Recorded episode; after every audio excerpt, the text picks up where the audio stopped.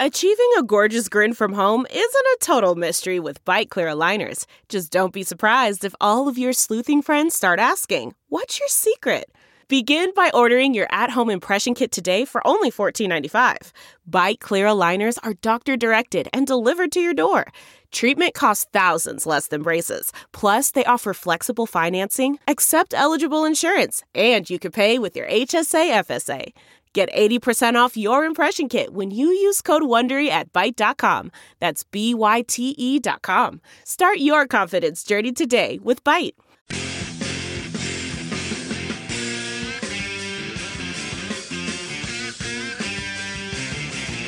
All right, welcome to the Chronic Podcast. We took last week off because we're waiting for uh, Nnamdi Asomugha to make up his goddamn mind. I'm your host, Ralph Marlboro. I'm joined always by Dave Cariello, our fearless leader, Kevin Held from Akeem Drops the Ball, Andrew Juge from the Saints Nation. Um, the Saints have done some stuff since we last chatted. Uh, they signed Keenan Lewis. They signed Ben Watson. Um, but Kevin, I'm going to start with you because you nicknamed Tracy Porter the legend, which he is. So my question to you is: We all wait breathlessly for Nnamdi Asomugha to make up his mind. Tracy Porter visited the f- facility. I saw it on Canal Street Chronicles. It was like a super secret visit, but uh, you know, Junior Galette tweeted it, and then Dave was all over it. So, if you had to choose, would you take Nnamdi Asomugha, who's 32, or do you re-sign the legend Tracy Porter? Uh, well, well, I called him the Legend Killer, uh, based on his performance, and and and Yeah. I, and that, that I still stand by that. Um, Yeah. But but I think you got to go with uh with Nnamdi Asomugha. I mean, I'm I'm always going to have a uh, a soft spot in my heart for uh for Tracy Porter, but just I mean like I mean look, unless Tracy Porter is coming in on the cheap, like cheaper than you would have had to pay him, uh and I I don't think it's worth it. Um I think I I, I don't know, I just feel Nnamdi Asomugha is a is a better overall player. I'm sure Jude will immediately back me up on that. And uh, the risks involved are fewer. So Well- my reasoning. Well, Andrew, what's what do you do if if I said to you, you can get Nnamdi Asomugha and you're going to have to pay him four to five million, or you can get Tracy Porter at the veteran minimum, whatever the hell that is for a five-year player. Does that change your thinking in any way? Uh, I think so. I mean, there's definitely a point where, and especially where the Saints are cap-wise right now, where you, you decide, okay, we want Asomugha, and I agree with everything Kevin just said. That that's the preference. That's the better player, no question about it. I mean, if you compare the two, um, even at 32 years old, um, Asomugha is just he's a he's a cover corner. He's I mean he's he's the real deal. So. Um, but there is there is a threshold there. There is a point that you reach, and I don't know what that number is. I mean, Mickey Loomis can answer that for you, but um, there reaches a point where um, you you're at the point of no return. In other words, you add Asomugha for such a high price that you can't do anything else with your roster, and that's not going to help the team. So um, there there there reaches a point somewhere in there financially where I'd rather have Porter at a minimum and have the ability to sign some other players as well because this, this defense is not one player, not even one elite player, which I don't think Asomugha is anymore. I think he's a good player, a very good player, but he's not elite anymore. Um, but I, I don't think this team is a very good player away from having a good defense. So um, they need more pieces than just one guy. So um, you know that's a tough question, but I, I think if you're asking me straight up who I prefer, I prefer Asomugha. I prefer Asomugha at a higher price. Um, but there's definitely a point you would hit financially where Porter at a minimum makes more sense. Well, Dave, here's my question for you. Let's say uh, the Saints say to Tracy Porter, "Look, we'll pay you a million and a half." Do you sign Tracy Porter, or do you wait on Nnamdi Asomugha to, to make a decision? So what I'm basically saying is, if you could have, if you could definitely have Tracy Porter, or you could roll the dice and it's 50-50, either Asomugha signs with the Saints or signs with San Francisco. What do you do then? Well, see, here's here's my thing. What what's taking Asomugha so long? you know, I, I, I mean, my gripe is is the way I feel about it is, do we really want Asomugha? If he's, you know, everything I read says he's he's sort of waffling. He doesn't know whether he wants to go to San Francisco or whether he wants to go to New Orleans. I mean, call me crazy, um, but I, I want a guy who wants to be here. I want a guy who's excited to be here. And right now, that's just not the impression I'm getting from Asomugha. You know, it, it seems like it's this is like all about the money. Uh, or, or I don't know. I don't know what it is, but I mean, it's. I, I understand. I understand. You know, the difference. Obviously, he could come to he could come to New Orleans and get a lot of playing time, uh, or he could go to San Francisco and be in a good defense. You know, um, I get all that, just feel like he's got to make a decision, and if it's not going to be the Saints, that's fine. But just make a decision. I, I don't. I don't want some guy who doesn't know whether he really wants to be here or not. I mean, the other thing, as far as the money is concerned with Asomugha, he's getting four million dollars regardless from from his Eagles contract.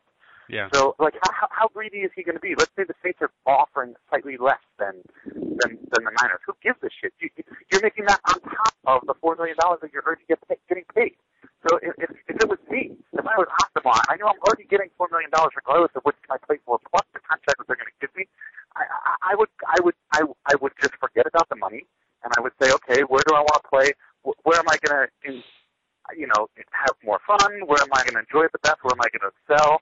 And uh, I mean, it just, it, it sort of bothers me a little bit that he's not making more of a quick decision. You know, it's kind of like in Shark Tank when those investors and you know and, and the and the people come up with their ideas and the investors make a you know make an offer and they and they waffle and weasel for a little while and then you know what the investor just pulls their offer and I feel like the Saints should should, should might want to think about it, pulling something like that. Say, you know what, Nnamdi, you're taking forever. We're pulling our offer. You know, Yeah. and, and if he really does want to be with the Saints, then, that, then he might say, whoa, whoa, whoa, okay, okay, okay. Uh, you know, I'll, um, you know, I'll come to you guys. You know, and of course, Well, I agree, Dave. I agree, but I think the Saints have actually start already done that a little bit simply by bringing Tracy Porter in. Right, Yeah, and they should continue, and, and I think that's a smart thing to do. Right, and I agree with you. I think that's a smart thing to do, and I think they need to continue doing that. I think they need to bring another guy, uh, because you know, I mean, how, how long should the Saints be be expected to sit here and wait for a decision? And you know what? The San Francisco 49ers are in the same boat. I would say that both teams should feel this way. Um, so I don't know, but you know, Tracy Porter, yeah, uh, you know, if if it was for the right price, sure, I, I would say yeah, bring him in, and then if you get off the block, let's see if we can get him too. You know, we don't know what the numbers are, um, but you know, they always seem to sign whoever they want. It's never really seemed to hinder them. They always seem to come up with money whenever they need it. So Yeah. uh, I wouldn't. I, the, the, the, you know, talking about the money side of it, that, I, I that to me is you know, whatever. Obviously, they're not going to go after, you know, they they made an offer to Paul Kruger. What they were going to pay him more than what he wound up taking. Uh, I, I mean, I just I feel like the money's there. I wouldn't worry about the money. Uh, and uh, I would not be opposed to Tracy Porter coming back, but uh, you know, Yeah, he, it he's not going to be too expensive. it does seem a bit, Kevin, like you know, usually when the if the Saints bring a guy in and they want him, it gets done. It got done with Keenan Lewis. Granted, they say he took less or whatever, but it seems like the Saints are in the mode now of they're kicking a lot of tires, but they're not getting anything done. Nnamdi didn't get done. Victor Butler, he's been on he's been to every team I think east of the Mississippi and not gotten a contract done. Um, they they're supposedly in on Dwight Freeney, maybe John. You know, um, what do you think? Are the Saints? What's what are they doing now that free agency sort of settled down? I'm a little bit confused in that they haven't made at least one more aggressive move, Kevin. Uh, I just think I, I think some of that to sort of go to what to maybe a little bit jump, jumping back off Juge's point. I think some of that has to do with maybe the players themselves. It's like yeah, they're kicking tires, but it's like they're making offers. And maybe the players are looking at the team and just saying, "Jesus Christ, this was the worst defense in the history of the NFL, in like the history of ever." Uh, last last year, and they got a whole new coach, a whole new system, but a bunch of the same fucking players. Who knows who's going to be back or not? And if some of the guys that are back were they the ones that were sucking ass, or or were they Yeah. causing problems and and sowing discord behind the scenes? Who the fuck knows? Do I re- like? Who cares about the money? It's like, do I want to walk into a defense, to a defensive situation, that is going to be a complete that could be a complete clusterfuck. Never mind how Well, great what, the offense what, is. what kind of? I I mean, mean, you know, what, what, what kind of? I mean, you know, maybe I'm m- minority here, but I mean, what kind of attitude is that? I mean, these football players, these guys are all supposed to be competitive guys. So, if it was me, I, I would relish coming into a situation like this. Oh, these guys are the worst defense. I'm going to help them. I'm going to make these guys better. Oh, these guys are the worst defense. Oh, I'm definitely going to be getting playing time. Uh, I, I mean, I don't, I don't, I, I, don't get that. I, I, that that should be, you know, who who wants to join? Who wants to join a a, a, team that's already just doing awesome? I mean, there's no, yeah, maybe you get a chance to win a championship, but I, I mean, there's just no, there doesn't seem to be any fun in it. I, I, I, I- don't know. I, just, I, to me personally, that would be just as much of a motivator or an enticement to me personally. And again, maybe I'm in the minority here. Dave, I mean, I I think you know if you look at a team like Jacksonville, that's widely known in the in the NFL as the black hole team, um, which Well, and no that's diff- and that- to, and that's why you I mean- see free agent sign there. So I know, and, and, and, and I get that. no And, but, and, but there's a that team. Yeah, but I think there's a difference between Jacksonville and like Oakland and those kind of teams and New Orleans. I, I think that everybody can see, and I'm I'm really trying to not be a homer here, but I, I hear this from the mainstream media guys. I think that everybody can see that New Orleans is a team that can be on the precipice. They're just a few key things, you know, pieces away from being a championship caliber team. So why wouldn't you want to come to that team and hope to be one of those key pieces? Yeah, well, no, that, I'm, I'm, a I'm merely saying I I'm, agree I'm merely saying that players could be viewing at it like that, but they're not making the whole. They're not making a connection like, oh, maybe I'm the one guy that's going to put something over the top. I don't know. Well, and it and it could. I- and, it, and it's like I get what you're saying. I get what you're saying. It would be awesome. It's awesome to have a guy to for any number of players to have the level of confidence, like, oh, I'm going to show up and I'm going to turn the whole motherfucker around, or or you know what? This is the the worst defense in forever. There's, no, there's nowhere to go but up. Uh, you know, and I'm in a better situation, and you know, who knows? And it and it could be. Look, the the guys that they're the guys that we're talking about. You know, these aren't household names. These aren't guys with a, teams beating down their door. Andrew, I mean Benjamin Watson. We'll- You will get into him in a second. He's a really nice player, but I can almost guarantee you he visited the Saints, and the Saints said, "Hey, this is what we're going to pay you, and if you want something more, go visit somewhere else." And I think it may be the same with Asomugha. It may be the same with Victor Butler. I mean, what's the difference between Victor Butler and Martez Wilson besides the fact that Victor Butler played for the Cowboys? I don't know. He's been a backup for like four years, you know. So how much of it is these these players, Andrew? The Saints just it's not so much a negotiation; it's a take it or leave it, and then get into Ben Watson. Well, there's, I mean, that that's a huge part of it, Ralph, and I, I think fans and um, players alike, we we've reached that point in free agency um, where the market starts to settle. You know, in the first couple of weeks, you see a lot of nice moves, a lot of nice contracts. Um, you see a few surprising moves. You know, player, big name players change teams, and then it happens every year. Happened last year. The market starts to settle, and you know, the Saints made a big splash last year with Bunkley, with Hawthorne, with with Lofton, but those guys weren't signed in the first two weeks. And if you remember, the market Mhm. kind of settled a little bit before the Saints picked those guys up. Now this year, the Saints cap situation is is pretty much the worst it's ever been, and I think we need to realize that. And so it's really important to understand. I think that the Saints, from a cap position, they, can't do what they did last off season and they can't do what they've done in years past. And I think what you said, Ralph, hit the nail on the head. I, I don't think it's a problem of, of, of people wanting to join the Saints. That's not an issue at all. I think people still recognize that Brees is in his prime. They realize that last year was kind of a throwaway. I mean, I, I think defensive players that know Rob Ryan, that like Rob Ryan, would still want to come play for him. He's he's wide known as a well-liked coach, and I think players would want to play for him. But my, look, it's the NFL, and money talks and bullshit walks. And it's one of those things where the Saints just don't have that kind of money right now to throw at Nnamdi Asomugha. And so they have to be diligent and they have to be smart. And so they they're that's exactly what they're doing. You know, and they bring in Tracy Porter. Tracy Porter is a plan B. Everything I've read, everything we look at, it should be very clear to us that Asomugha is priority number one for the Saints.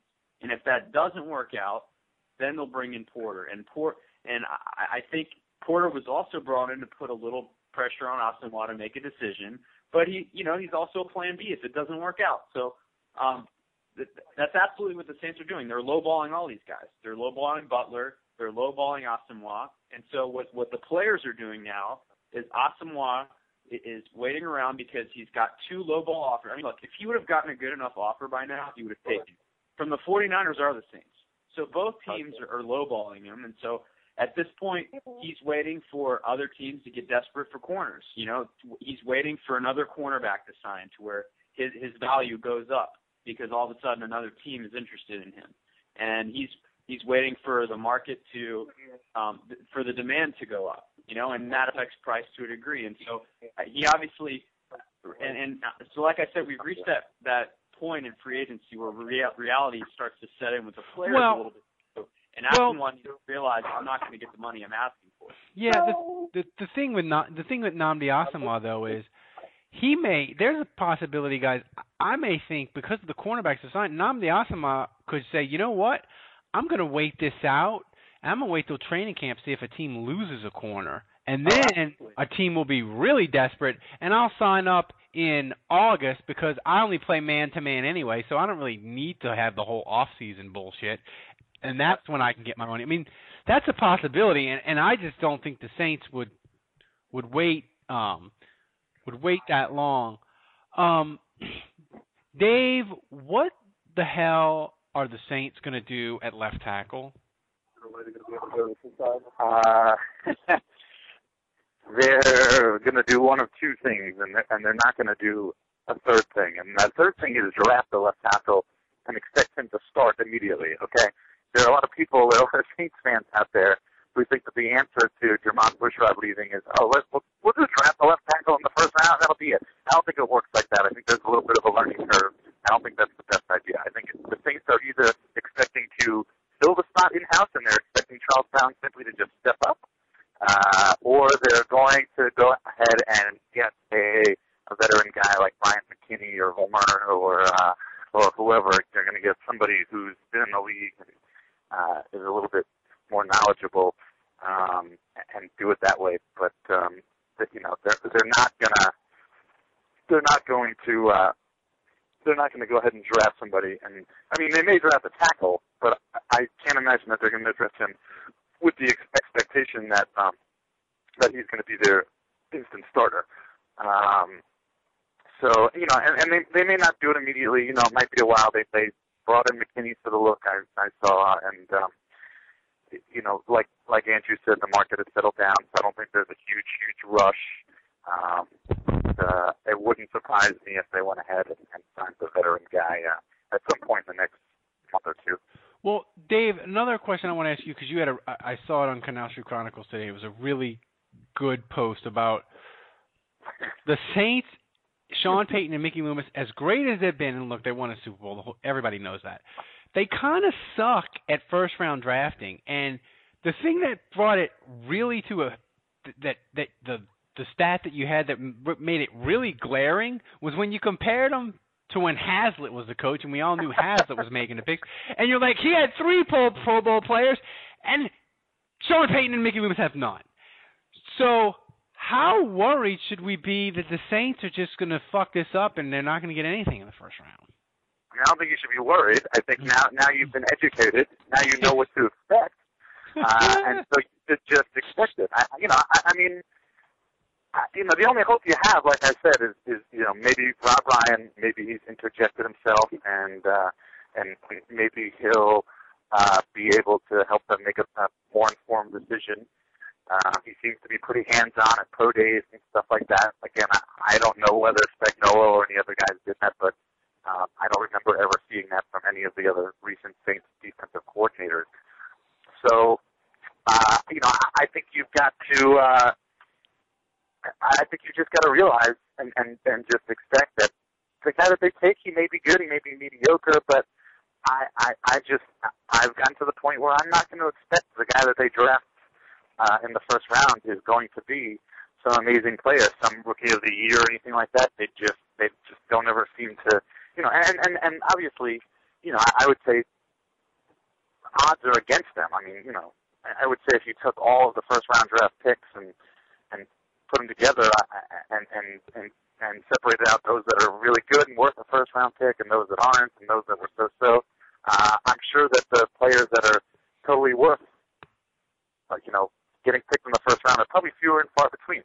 Um, so, but like I said, no, you shouldn't be worried because you should be expecting it. You should understand it. Um, and like I said, you can hope that maybe in the later rounds they wind up finding a gem like a Marques Colston or Jahri Evans or whatever, or that they do, um, you know, or in undrafted free agency they pick up somebody like a Ryan Griffin who's going to be an awesome quarterback for for for the Saints in the future. Um, I'm, I'm just kidding. I'm not even that. I'm not that much of a Tulane homer. Uh, so yeah, I mean, you know, just just just expect it. Just you know, watch the first round, enjoy the first round. Um, get it. You know, you can be excited, but uh, don't go crazy when they select Johnathan Hankins and Jarvis Jones and mm. Kenny Vaccaro and uh, you know Bjorn Werner are all still on the board. All right, now we have to get to the serious topic. Atlanta has signed uh, Osi Umenyiora. Kevin, your thoughts on uh, obviously, Osi Umenyiora is going to replace John Abraham for Atlanta. Your thoughts on that move, and how concerned are you with it? And your your overall thoughts on Mr. Uh, Asomugha. And please get into any internet rumors that you've heard about him. Oh uh, well, well, really, the, the only the only thing that that's up for debate with me is whether or not uh, I should refer to the team from now on as Scatlanta or Shatlanta. Um, I vote for Scatlanta. It's it, it, it's a gift I have really is is what it is. Um, I mean, I suppose it's an upgrade from Abraham, but you know, I'm not the tape guy. Juge is. I can only talk about what what you know, just whatever sort of asinine thoughts or feelings run through my mind, and basically it's you know, the same thoughts I had when I found out Steven Jackson signed with Atlanta. Okay, great. Uh, I'm glad you got some money, but you ain't winning a fucking ring, Chief. End of story. You want to go to Atlanta and, and watch your career uh, go down the shitter? Uh, you know, just just actually seeing the ring. Like, is that what it is? Like, I know the quest is for the ring, and with you know when Jackson was with the Rams, he wasn't even in, uh, allowed in the fucking building where the rings were being housed. So at least with the Falcons, he'll be standing in the hallway while the door is open in the room that houses them, and he'll be able to at least look at the rings that are hidden in that are in the glass case. And that's about as far as he's gonna fucking get. I mean, Umenyiora, it's like it's like Umenyiora is Umenyiora is a Super Bowl champion. Well, why why go to Atlanta? Why go to Atlanta? Why go to Atlanta? I mean, look, I mean, obviously there's some kind of a need, or they're they're paying him enough. But hey, you, you want to go, you know, shit in lockers or shit on towels or whatever it is. You want to do it in Atlanta? Fine by me. Well, fine by me, man. Andrew, anyway. Andrew, it's always a concern to me when a, when a team has a player and they're like, ah, yeah, it's fine, just just go. You know, like when when New England traded Tebucky Jones to the Saints a long time ago, I was like, if Bill Belichick doesn't want him, I don't want him. Um, I think Umenyiora is a downgrade from Abraham. I know Abraham's older, but to me, the Giants, their strengths that they won two Super Bowls on was their pass rush, and for them to just let Umenyiora lead and, and don't even seem interested in it, that'd be a red flag for me isn't an, I don't think it's an upgrade. I think it's a downgrade. But do you agree with that? I totally agree. I mean, Abraham was a double-digit sack guy last year, and uh, Umenyiora, I, I think he had like six sacks maybe last year, but he he's definitely on the downswing. I mean, both players are old, but I think Abraham has been able to maintain his body better. And and you know, look, Abraham's consistently been a pass rushing threat every single season he's in the mm-hmm. league. I mean, he he's just one of those explosive guys off the edge it's just almost impossible to block. And you, you, Abraham hurts you in a number of ways. You know, he's got technique, he's got different moves. You know, so it's not just speed and quickness, but it's power, leverage. He gets to the quarterback a lot of different ways. Umenyiora is a little bit more of a one-trick pony, and he's gotten older, and so I, I just think he's not as dangerous of a pass rusher. So uh, I, I think it's a downgrade. It doesn't worry me that much. But um, look, for those of you that don't know what we're talking about, uh, Umenyiora has a fetish, um, and you should Google Allegedly. it. I mean, I'm not, I, I'm, I'm not going to, you know, describe it in too much detail because, you know, I, I there, there might be kids listening, you know, but uh, There might be. Go ahead and just Google Osi Umenyiora fetish or Osi Umenyiora uh, rumor, and you'll find you'll find what we're talking about. It's pretty entertaining, and suffice to say, it's um, it you know, it's it's along the same lines of a two girls one cup type of theme, and um, you know, I'm really excited because my my son, my my soon to be three year old son, has recently, uh, with no prompting on my part, other than just you know the the brainwashing that the Falcons are the worst, that I hate him, that he should hate him too. Um, he completely out of the blue referred to one of his poops as a Falcon. Um, and so I'm I'm really excited personally about Osi Umenyiora going to Atlanta because of the the play that I can make off of that now. You know, the Falcons are shit, Osi Umenyiora love shit, and so uh, there's a joke in there somewhere, and I'm really just really looking forward to exploring that further as the season progresses. Yeah, I think that'll I think that'll be fun. We might even have to have your son on to do that as a drop that I can play, um, which will be good times. All right, um, Kevin, I'm going to start with you because I think this is I think it's a it's a really interesting topic that was kind of brought along with uh, Scott Fujita, former Saint player, writing in the New York Times about his support for gay marriage. They had that in front of the Supreme Court, but then they had another story. Mike Freeman, I think it was from uh, CBS Sportsline, said, "Hey, you know, there's a NFL player. He's thinking about coming out and announcing he's gay. And look, we're not going to play name the player, name the team. We're not going to do that because, you know, that's just no point to it. You just we're just guessing and, and having fun, making fun of players. We won't do that. But what I want to ask you, and I'll ask all three of you, Kevin, what city do you think a player would have the worst time? Let's start with that. What what city would be like gay player, we're turning against them, and it would be really difficult for the player of all the 32 Um, I- NFL towns. Yeah, I was tweeting on this, and I and you know that that came up, uh, and uh, honestly, you could you could guess, you could probably make a nice guess of about half the league. I mean, it, you know, I, I started going division by division, and I I I could see. I mean, let's let's start with the South.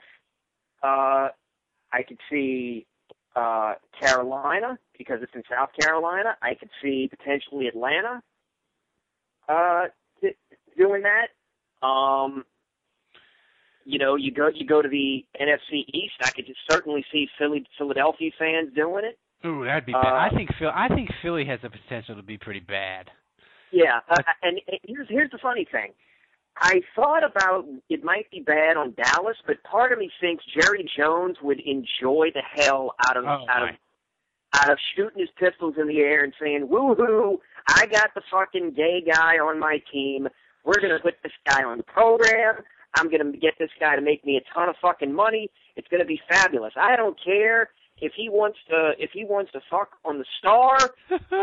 That's fine by me. I'll put it on pay per view, and I will make money and and sell concessions out the ass for that. I think it would work there.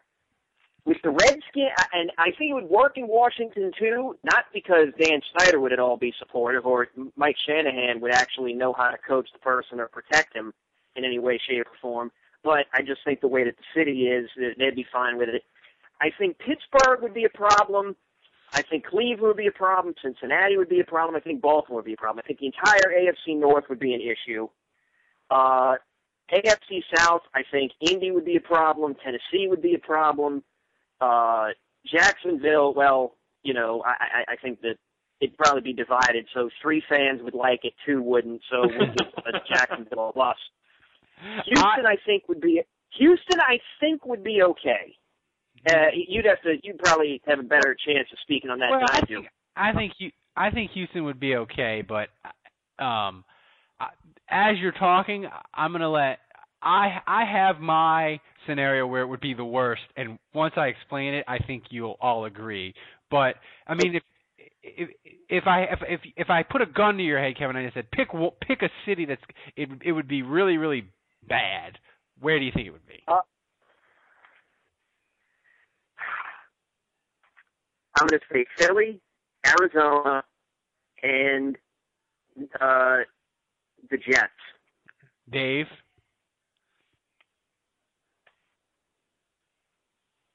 Uh, did Dave bail on us? I think he might have. No, Dave bail. Dave had to eject. Andrew, the worst city for an NFL player if he came out as gay. Well, I'm going to give you two. Number one, the worst for me would be, for me personally, would be the Falcons. And it'd be someone like Matt Ryan because Oh then the, the the media sympathy and, and just the amount of press that the Falcons would get. Um, now, you know, downtown Atlanta might be set on fire, which which would be a good thing. But um, but just just the uh, just the um, reaction of the press and the media and, and just the glorification of Matt Ryan is just something on a personal level that I I, I couldn't stomach. So that would be my worst nightmare. But I think for the for the player. the player, yeah, in terms of the player, I, I think Pittsburgh, man, Yeah. Pittsburgh Steelers. I just think that's like, you know, blue collar, you know, steel, just you know, just uh, industry, industrial, and and I, I just think got fans like that. I mean, I I think of any stadium that you would go to on the road wearing your, the opposing team's jersey, I would be most scared shitless of going to Pittsburgh to a Well- Steelers stadium. Those fans, those fans will kill you. Well, I'm gonna I'm gonna nominate um, New England because if the player is black, Yes. gay in Boston, that Yes. that could be bad. Because Boston is one of those cities where if you're from the South, you don't necessarily realize it, but Boston has a lot of racial issues in the 70s with busing, if you know history and such. But if they had a black player and he came out as gay and he struggled even a little, ho ho ho, it would be, it would not be pretty. Plus, you'd have to deal with Bill Simmons' 8,000 word column, which is punishment enough for all of us. But Kevin, what do you think would be a city that would be the best or just really not give a shit and almost embrace the player? I like your choice Oh, of well, Dallas, I- but if, but what what Uh, a city? oh yeah. Well, and, look, I gave you three bad cities. Uh, and, and I- honest, honestly, the bad city list, you could you could have increased that. You could have thrown Oakland in on that too. But I'll say that the good city list, uh, I would say New Orleans, Yeah. Miami, Oh yeah. 49ers. And, and and well, yeah, I would throw the 49ers in there because they would be so. I mean, not only because of the city's natural uh, openness and you know hipness with with with that movement or I, I don't know whatever word we want to use. This is this, see this is what happens when heterosexual men talk Yeah. about homosexuality. it becomes a lot of trepidation. Trepidation is is probably the best. Oh, they have a big, they have a big, they have a Um, big gay community in San Francisco. Right. But I would also I would also throw out uh, Seattle. I Mhm. think I think the, I think the American Northwest, They're the fairly crunchy and it's- hippies. it's- Yeah, makes sense. yeah, it's it's you know it's a lot of it's a lot of blue state stuff, and again it's a big city, so it's even more uh, you know granola, and I I think they'd be more than happy to you know support a uh, a gay player, but I I I I, think I go New Orleans, Miami, uh, Seattle, Frisco, and it, it's just I I kind of think that if it was a New Orleans player, that the team that that the fan base would sort of just would embrace the player, but then immediately immediately turn that into a fuck the NFL Oh my god. and fuck Goodell. It would just it would be fantastic. It would It be would be. awesome. We would some fans would somehow find a way to co-opt the player's gayness into the NFL fucked us over, and we're not going to let you get fucked over somehow. It, it would just it would just it would be hilarious watching that occur. It would be because you know what it would be. It would be it would be an hour special of outside the lines, talking about how offensive the Saints fans are going to the stadium, and then the player would be like, "No, no, they're showing love. You don't understand." I think I think New Orleans fan it would be it would be fantastic. But Andrew, your choice for the best the best city for if a, if a player came out. Yeah, I don't agree. First of all, New Orleans. Um, I, New Orleans is tough, man, because Yeah, I feel is. like. What's that? No, you're you're right. Go ahead. No, no.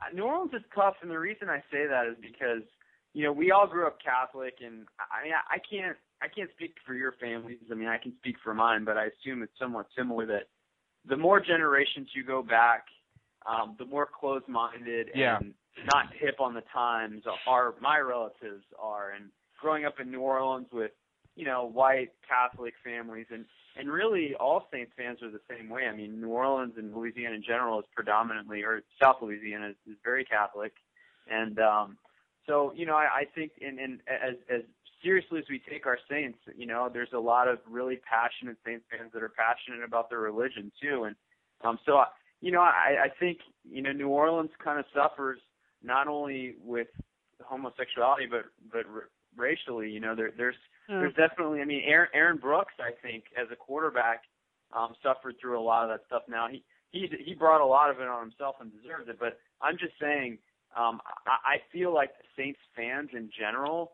Um, i- if if there's some if some of that stuff just because of our culture in New Orleans the way it is and it's in deep south and it's it's just slow on the, this kind of movement um I do think they they would maybe be more likely to turn on a player pretty quickly Yeah, and it also um, and it also it would also depend, guys, on the position the player would. You know, if it if he was any good yeah well, if all it's if it's any good, and and the thing is too, if it's a guard, most fans are not going to be like my after the game like my God that guard was you know we how many how many times on a post game show do you hear my God that guard was fucking terrible today I mean but if it's a wide receiver or a corner or a linebacker you could you you could it's it's mistakes that a fan sees or thinks they see when they watch the game where certain players just sort of blend in you know if it's a defensive tackle or a guard or a punter you know it just it it, it they don't get as much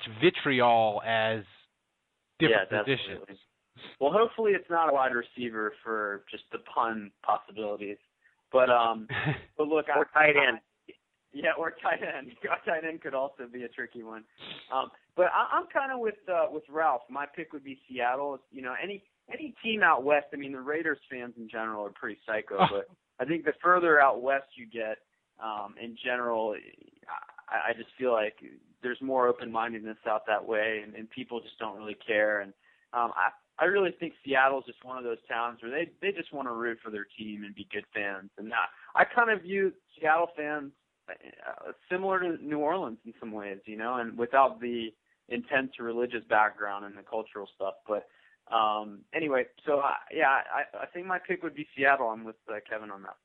Kevin, one last point on this. Do you think it would a player if he's going to come out?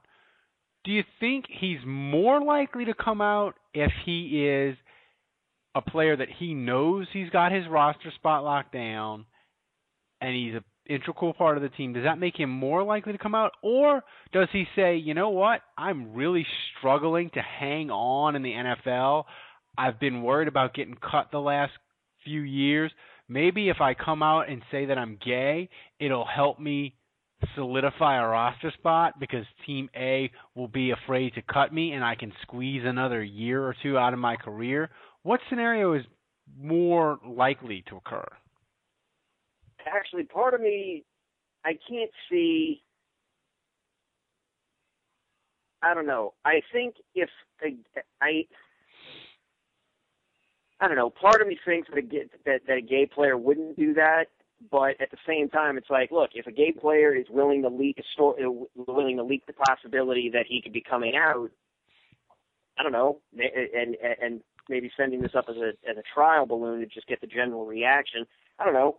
Maybe that's a possibility. I tend to look at it like like it's got to be somebody who's clearly a veteran. I can't see somebody who's been in the league just a hand just Yeah. a few years uh you know stacking up, so to speak, and and and making the decision. I, I I see it more as just somebody who's who's been around a while and has probably been on the team that he's on for for a, a number of years as well. That his presence is known in the locker room.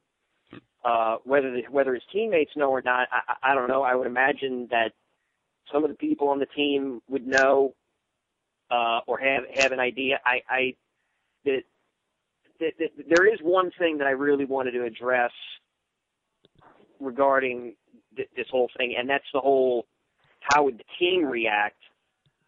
And it kind of ties into the to the question that you Mm-hmm. asked. I kind of feel like the team would be fine with it once the initial shock of, and I say this assuming that nobody would know. Once the initial shock of, oh my God, uh, this guy's gay, then then then the thought process becomes, well, this guy's been a solid player. He does his work. He's he's he's been a professional. Uh, he's been a leader, and then and then the next phase of it is, and you know, nothing weird happened with him. You know, there was never any like I never felt. How long out. does this, how, Kevin? How long do you think the circus lasts? If if a Oh, the me- oh the media oh fuck the media circus would be all goddamn year. The media circus would be all year. I think the team circus. I think the team circus would probably be a week.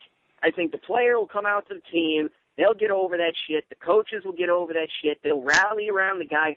And plus, I fucking believe that the league wouldn't surprise me if the league is fucking sitting waiting to deploy security forces, their HR people. Wouldn't surprise me if Goodell will fucking be down at the team HQ, ready to shake the guy's hand publicly so his photograph gets gets plastered all all over some LGBT newsletters and shit, so that way he gets to look, you know, like he's friendly with the gay community and that he's, you know, totally supportive and down with it. Just, you know, if the guy gets concussed 27 times, don't come asking for help later. But you know, right now, hey, we got your back, son.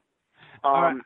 I can definitely see that. Look, the, the league will provide security for this guy when he's when he's not in the stadium and all that. Uh, I I I just think that I think the, the the the league will react fine. I think the team will react fine, and I think if there are any people on the team or in the staff that are sort of not down with it, and that are the kind of people that would normally speak up over some shit, I think they'll just shut up and sort of just ride with it, so to speak, and and not say anything until until either they go to another team or until they retire and then speak out. Uh, I think the only, I think the biggest issue would just be the fans. well, here's I a think Yeah, no, I, it'd be interesting, but I, I know we said we wouldn't speculate on what player it was, but Andrew, I'm going to throw out a scenario to you. oh If God, if it happened to be Tim Tebow would come out as gay, would ESPN start another channel, ESPNG, and just cover it 24/7 through the football season? What would the G stand for? ESPN gay, and it would just be Tim Tebow 24/7 uh, through the whole football season. Well, we we've given some examples of of what would make Twitter, Twitter explode over the last year, but um, I mean th- this would be the nuke on, on Twitter. This this this would be um, the, the this might be the the nuclear bomb that evaporates all social media media as we know it. Um, you know, the, a new platform would have to be launched because Facebook, Twitter, Instagram, they would all die, you know, immediately in unison. Um, so yeah, I mean, Tebow, uh, Tebow would be a weird thing because then it kind of gets into this gray area of all these people worship him for being a, a Christian, a devout Christian, and, and you know, kind of old school throwback religious guy, and and so I. I I feel like he would actually lose a lot of fans. I mean, he would obviously gain some, but he would also lose some. And so I I think it would be less of a feel good story, honestly, if it was Tebow, because then there would be this like this guy was living a lie this whole time, and you know, I, and not not that you you can't be gay and extremely religious. I'm not suggesting that at all, but I just think a lot of Tebow's diehard supporters are very religious people too. Some of them, and uh, they may not be as open-minded. That's my only Well, point. But uh, Kevin- and that, that's not to say that's not to say all religious people are not No. open-minded about that stuff. Well, But Kevin, anyway, would ESPN become unwatchable? yes. Uh, I would Yes. say E ESPN's already unwatchable. And I mean, I mean, let's, I mean, shit. Let's let's let's let's call let's call this shit what it is, man. I mean, ESPN ESPN has been a clusterfuck for years now, and they just and so I mean, we're we're ignoring the the fig jam that that was ESPN. I like their soccer Uh, coverage though. It's very good. I liked it last night. Oh well, well, uh, well, basically the moral of that story is you put Bob Ley on fucking everything, and and you let fucking Ian, you let Ian Darke cover every fucking sport, and he classes up the joint immediately. So that's fine, but look, I don't care if Ian Darke knows knows uh knows a fucking holding penalty from a hole in the ground. Fuck, let him, let him cover, let him cover American football. I'm fine with that. Fuck, why not? Can't be any worse than than the other uh 14 uh, boot setups that we got. So sure. And then Bob Ley, put Bob Ley in a nice sport coat, have him anchor in the studio coverage, maybe knock out a couple of guys on that NFL uh, Sunday Countdown show, and just have Bob Ley anchor the whole thing. Put Berman out to pasture. Maybe keep Tom Jackson for for a couple of years, and and see if he doesn't liven up now that Berman's gone. Maybe dump Keyshawn Johnson uh, maybe let Ditka run loose in the woods and, and drive off. Uh, I mean, shit, I, I basically just saved sa- saved one of the great programs, and you know, maybe put Skip Bayless adrift on a raft out in the middle of the Atlantic. I'm, I mean, I'm I'm I'm coming up with gems here, folks. You are. You are. So basically, the moral of the story is Bob Ley, Ian Darke, do whatever. Those two can do no fucking wrong at this point. and and ESPN is is is for the most part a complete shit show, and having a gay football player. I mean, they're going to put Ed Werder on this guy round the clock, or or Sal Paolantonio. I mean, they're going to Oh, they're going to find a reporter. They're going to put at least one reporter on this guy full time, and and Oh, it's just going to be a never-ending cycle. It's going to be a never-ending cycle. Around the Horn, Around the Horn is going to. I mean, eh, look, I stopped watching Around the Horn years ago, but Around the Horn, I'm sure will be insufferable. Uh, I'm sure Grantland will fill up with you know. Five thousand, ten thousand word essays. It'll be a content. It'll be like a whose dick is bigger contest, but with words. Uh, you know, I, I'm, I'm sure Jemele Hill will have a ton of interesting things to say. I'm sure uh, Scoop Jackson will also have interesting things to say, and Stephen A. Smith and uh, Skip will have interesting things to shout at one another. Uh, while tr- while the and I would say nice leadership. tries to get a word in edgewise. I mean, I would- it, it, it'll it'll be a shit show for months on end, and there will be no corralling it. Yeah, I mean, literally, America. You will hear a loud Okay. crash across America because everybody is going to be tossing their fucking television sets out the goddamn window. That's what's going to happen. You're scared. Everybody, you're going to hear you're going to hear a rubber thud because everybody's going to be dropping their iPhones and their iPads that are covered in in those nice vulcanized rubber cases because they're not going to want to look at Facebook anymore. They're not going to want to look at Twitter anymore. You know what? It's this whole thing. If that happens and it ends up being Tito, fuck. I think if it ends up being a player that's actually well known across the country, it's going to be like that episode of The Simpsons where Marge and, and, and all the angry moms get itchy and scratchy taken off the air, and all the kids essentially shut off the TVs and they go outside and they actually play out in the sunshine. It's going to be like that for society.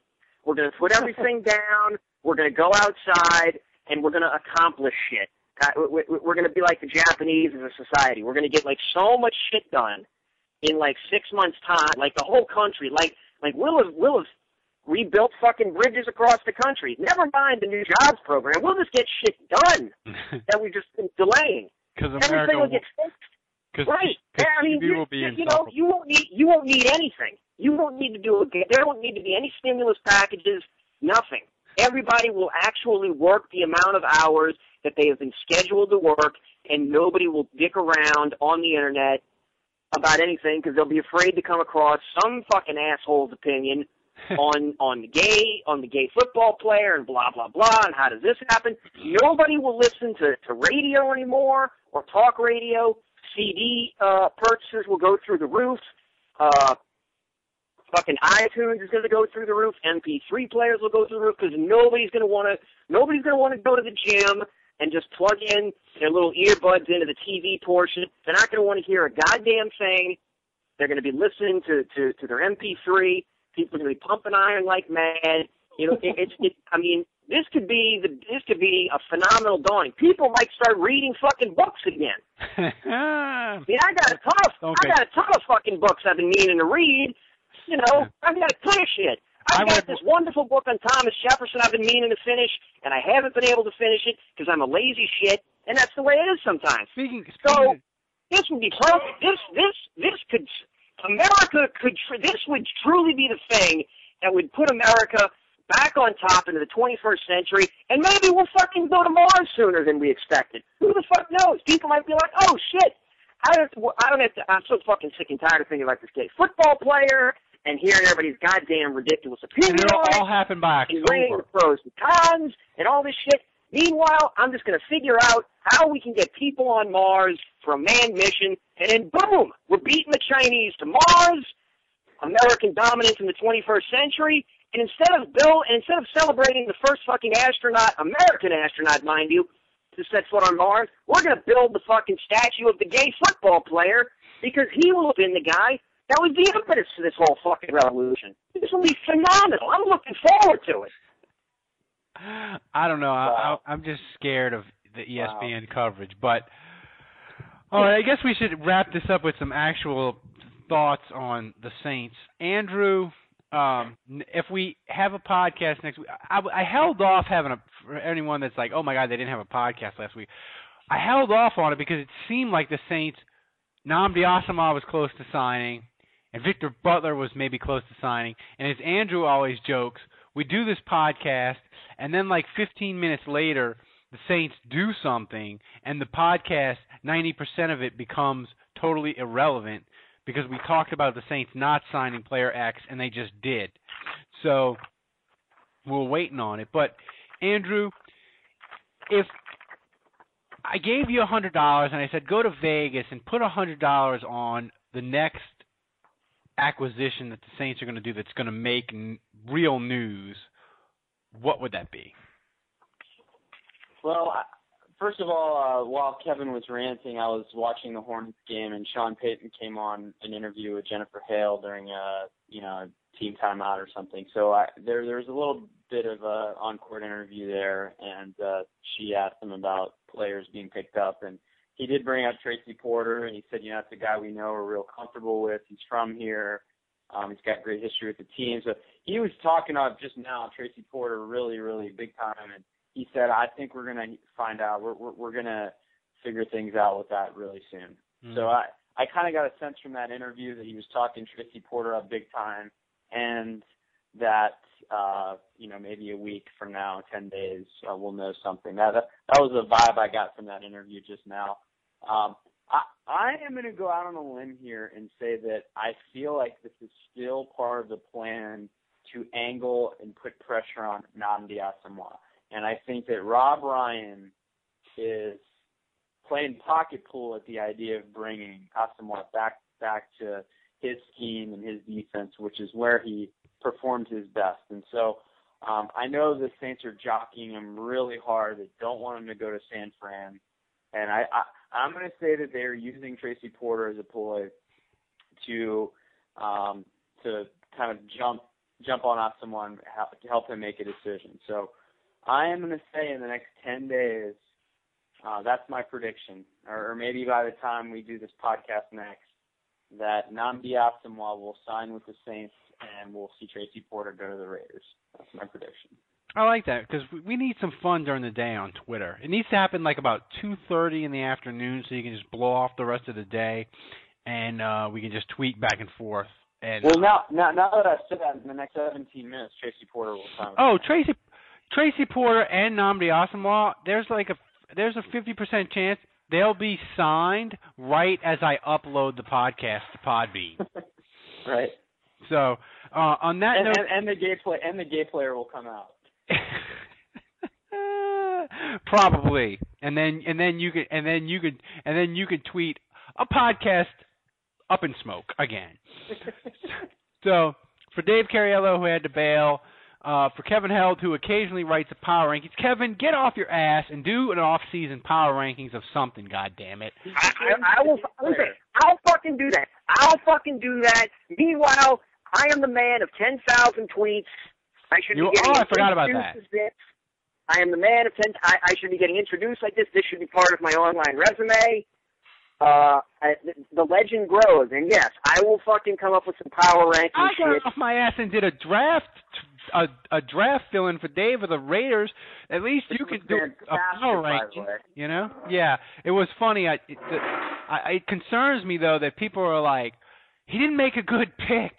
He didn't make it. I was like, it's the ghost of Al Davis, people. It was four. It was 500 words of just complete silliness. You didn't expect me to make a serious, rational pick, did you?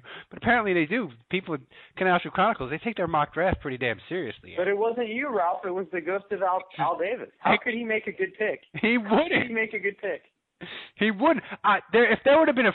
The thing is, if I, I did, I didn't do enough research. If there would have been, I thought about picking uh Tyrann Mathieu because he he's likes to smoke the dope and has uh, some problems with the law, but that just would have completely blown up the draft. I couldn't find a player that was like in the top 20 that had serious legal issues unless you count Manti Te'o's fake girlfriend as like a legal issue. Um but yeah, a criminal or somebody that runs a 4-3, Al Davis loves it. But anyway, for Andrew Juge of the Saints Nation, go there, people. Read his stuff. He's awesome.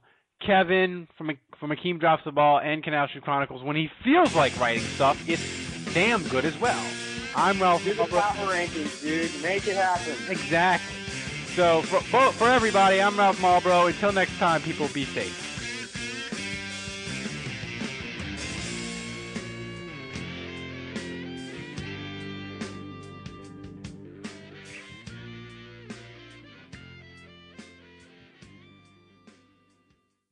This is it. We've got an Amex Platinum Pro on our hands, ladies and gentlemen.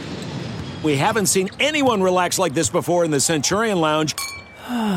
Is he connecting to complimentary Wi Fi? Oh my, look at that, he is! And you will not believe where he's going next. The Amex dedicated card member entrance for the win! Unbelievable! When you get travel perks with Amex Platinum, you're part of the action. That's the powerful backing of American Express. Terms apply. Learn more at americanexpress.com slash with Amex.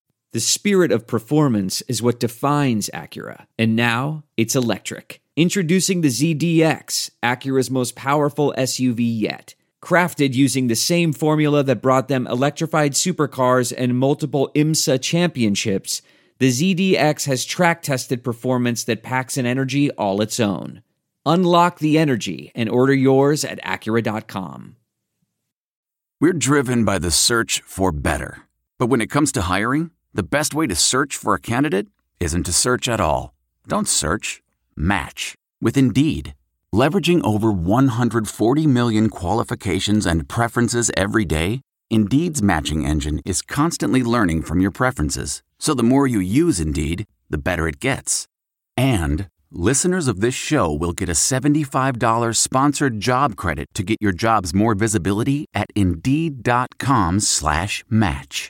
Just go to Indeed.com slash match right now and support our show by saying you heard about Indeed on this podcast.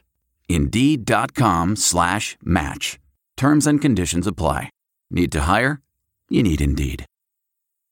I want to tell you a story. It's a story about a scandal, broken relationships, gossip, rumors, money, corporate rivalry, and a broom. A performance enhancing broom. My name is John Cullen. I'm a comedian, podcaster, and for 20 years, I was a semi professional curler. And I want to tell you the story about how a single broom almost imploded the 500 year old sport of curling. We felt like we were bringing a knife to a gunfight. It's the story of a superstar and his fall from grace. Well, I was being dragged through the mud. It's the story of two brother entrepreneurs with a dream. I said, that's great news. It's a story of intrigue. I still don't understand why we want to keep his name secret. The full story has never been told, so I'm going to tell it. Broomgate How a Broom Almost Killed Curling. It was a year I'd like to forget. To listen to Broomgate, search for Broomgate in your favorite podcast app. That's all one word Broomgate.